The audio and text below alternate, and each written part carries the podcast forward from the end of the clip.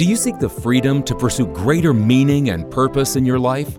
Is there something that you're passionate about that you'd like to support by giving time, talent, or money? Do you seek a level of financial freedom to live an ideal life as you uniquely define it? Welcome to the Money and Meaning Show with Jeff Bernier, a show dedicated to helping you gain the confidence and freedom to lead a life of personal significance and help you get your actions and resources in alignment with what matters most. Hello, friends, and welcome to the Money and Meaning Show with Jeff Bernier. My name's Mike Bernard. I am your host. I'm also one of the certified financial planners on the show, just like Jeff. This show is all about helping you discover what matters most and then helping you get your actions and resources in alignment with your goals. We combine excellence in wealth management with the pursuit of meaning and purpose in your life. Jeff Bernier is the founder, he's the president and chief investment officer of Tandem Growth Financial Advisors, a wealth management firm in Alpharetta, Georgia, a suburb in the greater Atlanta area. Hello, Mike. It's great to be back having a conversation with you about money and meaning. That's right. That's right. I know, I mean, we're passionate about how those two things collide, right? And very intentional about it. And I know you are very passionate about today's topic. So why don't you set it up for us? Yeah, I, I do have a lot of interest in today's topic because I think it's a big I think it's a big need. Um, but I'm sure that anyone who has listened to these podcasts or been around me for any very long period of time probably assumes, and accurately so, that I am an optimist.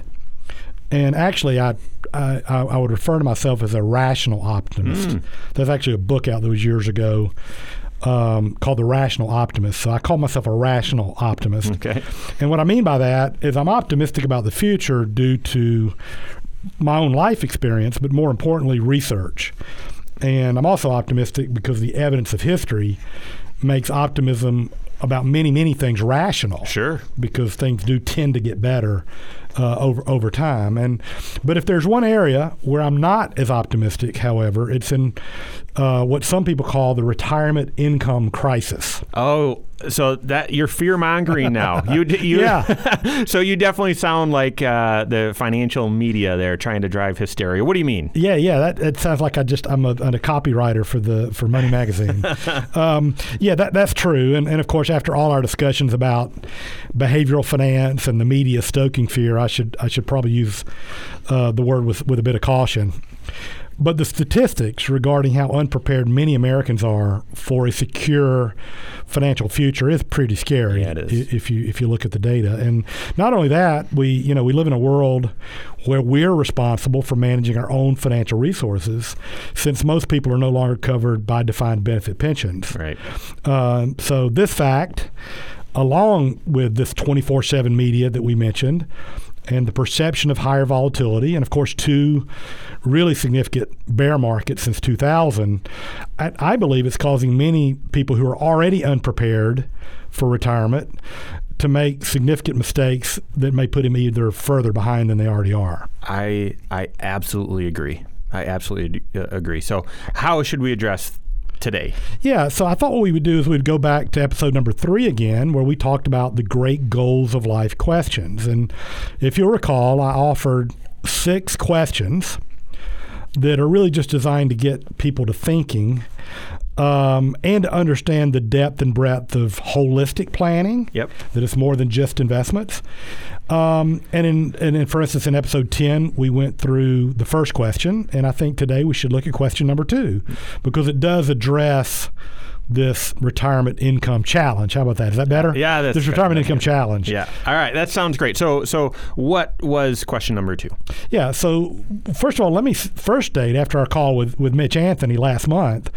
Um, you know, maybe we should edit the word a bit um, because if you'll recall, he um, and I aren't really crazy about this word retire. I mean, mm-hmm. if you think about retire, I mean that's what we do with airplanes. You know, you put them in, you retire an airplane or you retire equipment. So, I don't want our clients to quote retire in the traditional sense. Um, I want them to have the uh, independence to transition to spending their time doing things that are more meaningful. Yeah. And whether they get paid for it or not is absolutely irrelevant. Um, you know, so it's about creating this financial freedom to go pursue those things that that give them give a meaning, as, as we've as we've discussed. So, mm-hmm. I want to be careful about retirement as a term because it, you know, I, I want it to be, you know, um, I, I want to continue to communicate. It's still about being productive and creating value for others and and having meaning. But the question we posed in question number two in the Great Goals of Life questions is do you have an investment strategy for tripling your income when you're no longer working for a paycheck? Yeah. So, do you have an investment strategy for tripling your income when you're no longer trading your labor for income or working for for income? I think many people will have a difficult time answering this question with confidence or wonder maybe what it even means. They normally assume that they need safety and income, and you're blending investment with income. You're co- correct. And not only that, but I mean, just think about the typical um, person who is about to transition from adding capital to their resources to drawing from their capital. Yeah. I mean, this transition from from working and getting paid to taking money out can be one of the scariest times people ever have to go through. Mm-hmm. And they're also dealing probably with one of the largest sums of money that they'll ever have to deal with. That's right. So the way you frame all this raises some questions. Yeah. Yeah, yeah. So really the whole idea is to get people to change their thinking to what the real need is, a rising income stream for life, and suddenly to th- to think about what the real risk is, which is running out of money. So, another way of asking the question would be looking at the balance of your collective lives if you're a, a married couple. Are you highly confident that your income will always be enough to sustain your lifestyle? That's a great question. Uh, explain, elaborate on that. Yeah, yeah. So, well, if history's any guide, and I, I, I, guess it's it's the only guide I've, I've got to go on. Uh, the average new retiree couple, let's let's call them 62. That's about the average age of retirement today. So at age 62, they've got a plan on needing income for another 30 years. And again, at historical inflation rates, their cost of living will go up about two and a half times. Wow. Therefore, if they have a fixed income strategy in a rising cost world, that's essentially financial suicide on the installment basis. Yep, yep. So the basic challenge is the protection of purchasing power. So how do most people answer the question then? Yeah, well, I mean, most people honestly answer it that we're just not sure if we've got uh, a strategy that will provide a rising income stream for these rising expenses over a 30 year period. And for many, when they walk in the door, they don't even know that's the right question because they're only, again, as you just mentioned, they just don't want to lose principal and they know they need income. So they're focused on principal preservation and the production of income. And they don't need the production of income, they need a rising income. So creating a rising income stream to meet rising cost is the real issue. So, while many people in this stage of life obsess about safety of principal, right, especially in volatile markets like we've seen, the real issue is income. Yeah, that's exactly. So yeah. financially speaking, you know, retirement is a income problem, and this is where the connection in money and meaning can come in because uh, this income uh, purchases the freedom, it purchases the dignity, it purchases the independence, as defined by the client you know what what brings meaning to the client what gives the client the sense of confidence what gives the client the sense of dignity and in my experience this becomes more and more important as we age dignity and independence Huh. So things like remaining financially secure, not being dependent upon children, or being able to live the life you want, to where you want, right? Well, exactly. And uh, you know, in order to do this, we need to address both the duration and the direction issues that, that I discussed before. So, duration and direction. Yeah. So, uh, duration issue asks Does the income last as long as the balance of both of our lives, again, if married? And the direction asks Does the income continue to grow at least at the rate to keep up with rising living costs mm. for the for the balance of our lives? So, if retirement income that lasts two lifetimes and retirement incomes that keeps pace with rising living costs are the issues to be solved, there are four important realities that uh, can lead us to the answers here. Okay, so what are those realities? Yeah, and again, th- th- some of this is a bit redundant, but it's so important. Um, and as we stated, if you're this 62 year old married couple moving into this new phase of life where you're drawing on your capital, according to the mortality statistics, there is a high probability that one of you will live 30 years or longer. Right. So you'll live into your 90s. And so what that means is the income will be needed for 30 years and it must rise to offset rising cost. So that's reality number one long life expectancy. And um, reality number two is the fundamental challenge to income over a 30 year period is the erosion of purchasing power. Right. So every year, almost everything you need to buy will cost more, which leads to reality number three, which is the only rational goal of a retirement income portfolio is to purchase a dollar income that rises through the years at more or less uh, uh, than the rate of the rising cost. And then finally, that leads to reality number four, which is uh, really the purpose of this discussion that there are really only two kinds of investments fixed income investments and rising income investments. And obviously, to the extent uh, you have uh, an adequate amount of rising income investments uh, in your portfolio to meet these rising costs, and not too much of the fixed income investments that will obviously not rise in income, uh, your chances are improved. So, at making sure that you have adequate exposure to rising income investments. So this may be obvious to us and many of you listening, but just to be clear, why don't you define what fixed income investments are and what rising investments are? Yeah, so for the purposes of my conversation today, fixed income investments are things that provide a fixed income. And um, things like CDs, bonds, mortgages, fixed annuities, um, you know, things that investors sometimes think of as safe. Right. But but if our goal is to provide a rising income stream, they're actually quite risky over a 30-year period. That's what a paradigm shift. Yeah, Yeah. So so fixed income investments are are basically fixed income bonds, Yep. uh, CDs, um, mortgages, things like that. Um, and rising income investments, uh, for my discussion today, are basically just being a shareholder in the world's great businesses. So being a shareholder in the world's great businesses and purchasing by being that shareholder uh, in the growth and the rising dividends that these uh, enterprises produce. So it's stocks. Yeah. So you're essentially making the case that being a shareholder in stocks with a significant portion of your retire- of your retirement capital is the way to generate a long-term rising income stream over your long retirement. I- I- exactly, because again, I, th- I think many people, um, again, they're, obsess about the the illusion of safety, yeah.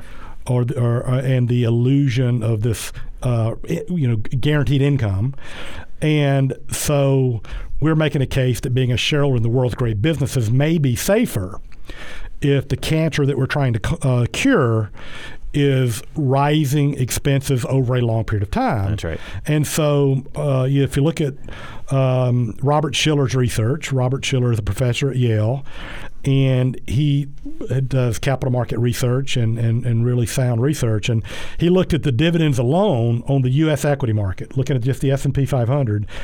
Um, since 1948, the dividend growth alone was about 6%. So the dividends went up about 6% a year since 1948. So the growth in income just from the dividends far exceeded rising cost, which went up about 3.5% per year. Hmm. And this totally ignores the value of your equity in the business. We're just looking at, at the dividend that was paid out to you. Not necessarily the capital appreciation. So are you Correct. suggesting that investors should really focus and invest only in high dividend paying stocks? Uh, absolutely not. I figured. No, no. I, I, I, I want them to own uh, an adequate allocation to rising income investments, which Yeah. are stocks, but not necessarily high dividend paying stocks. It could be some high dividend paying stocks. But the problem with high dividend paying stocks uh, is reaching for yield and owning any investment because of its yield is one of the biggest mistakes investors who seek income make. And so what matters is total return. whether the return comes from dividends, interest, or capital growth is really irrelevant. It's it's all growth that can be converted to income, and so there are many problems investing for yield, but two of the most damaging are number one, high yielding income investments oftentimes have much higher risk. That's why they have the higher yield. Yeah, that's right. So think junk bonds, mm-hmm. right? Junk bonds have higher yield than high quality bonds, and they have a higher yield because they're riskier. So, um, so that's one problem. Uh, and the purpose in, of fixed income in the portfolio is to balance the equity risk. So we don't want, we certainly don't want, you know, lower quality bonds to the extent we have bonds. Yep. So the problem with high dividend paying stocks again is we don't want to focus on the yield. And secondly, today, many assets that have high yield, especially in this low yield environment that we're in, are expensively priced. Yeah. And so even though it has a high yield, the expected return might be low because you're paying a high premium to buy the investment. So, if I'm hearing you, I, I want to make sure we clarify something. You're not advocating 100% to stocks for a retirement income investor. Is that right? That is absolutely correct.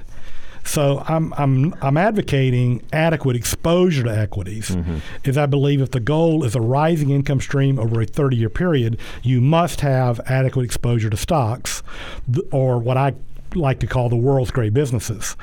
Uh, but you should maintain adequate short term reserves. And generally, most people should have some fixed income investments to play defense, just like we mentioned.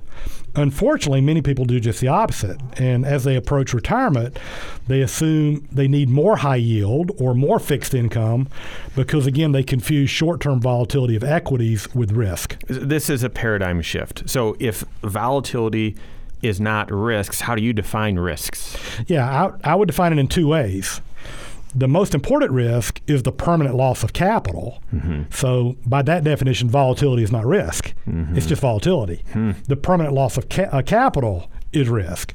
And secondly, I would say that the inability to fund your financial goals is risk. And if the goal, again, is to grow a rising income stream over a 30 year period, stocks may be safer than bonds if that's the goal. And that's not just your that's not just your perspective, that's not just your thoughts. It's the data shows your retirement's going to be longer than what you expect and the data also shows prices are going to rise over that time period by more than what you can expect as well. Correct. So longevity and inflation those are real things even though in the present day they confuse us. They don't seem real. Correct. Yeah, the, I, I think the only thing I might throw in here at the very end is um, all of this again in the context of your overall financial plan, making sure you have adequate emergency reserves. Again, making sure that you have a retirement strategy where you might have a two-year or a one or two-year short-term bucket, Yep. and then you have a diversified portfolio. It might be 80% equities, it may be 60% equities, it may be 40% equities. But the point is, you've got to have adequate equity exposure, or what do we call this again? Rising income investments. Yep. Adequate allocation to rising income investments. Got it. Got it. That's helpful, Jeff. Again, a paradigm shift. Any final comments? Yeah, yeah. So again, um, the question that we ask in Great Goals of Life, question number two, was Do you have an investment strategy that can triple your income when you're no longer working? Um, and if not, consider a portfolio that has adequate exposure to asset classes that historically generate rising income stream over a long period of time, which is again being a shareholder in the world's great businesses. That fits into your plan, that also fits into the intentional life that you're trying to live. Right. Right. So, Beautiful. all right. All right. That is going to do it for another episode of the Money and Meaning Show with Jeff Bernier. I hope you found today's discussion helpful, interesting, and informative. Don't forget, check out all previous episodes or also check out Jeff's blog at tandemgrowth.com forward slash perspectives. Thank you. Take care.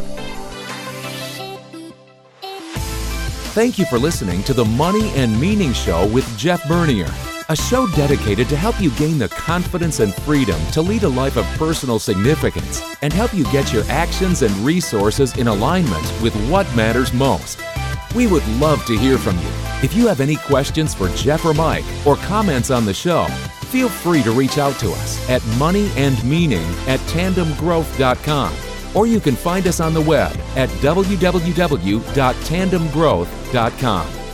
Jeff Bernier is the President and Chief Investment Officer at Tandem Growth Financial Advisors, LLC, an SEC registered investment advisor. This show is a production of Tandem Growth Financial Advisors, LLC. All information discussed is general in nature, is provided for informational purposes only, and should not be construed as specific financial, legal, or tax advice. Listeners should consult an attorney or tax professional regarding their specific legal or tax situation. Listeners should not rely on the content of this podcast as the basis for any investment decisions. A professional advisor should be consulted and or independent due diligence should be conducted before implementing anything discussed in this show.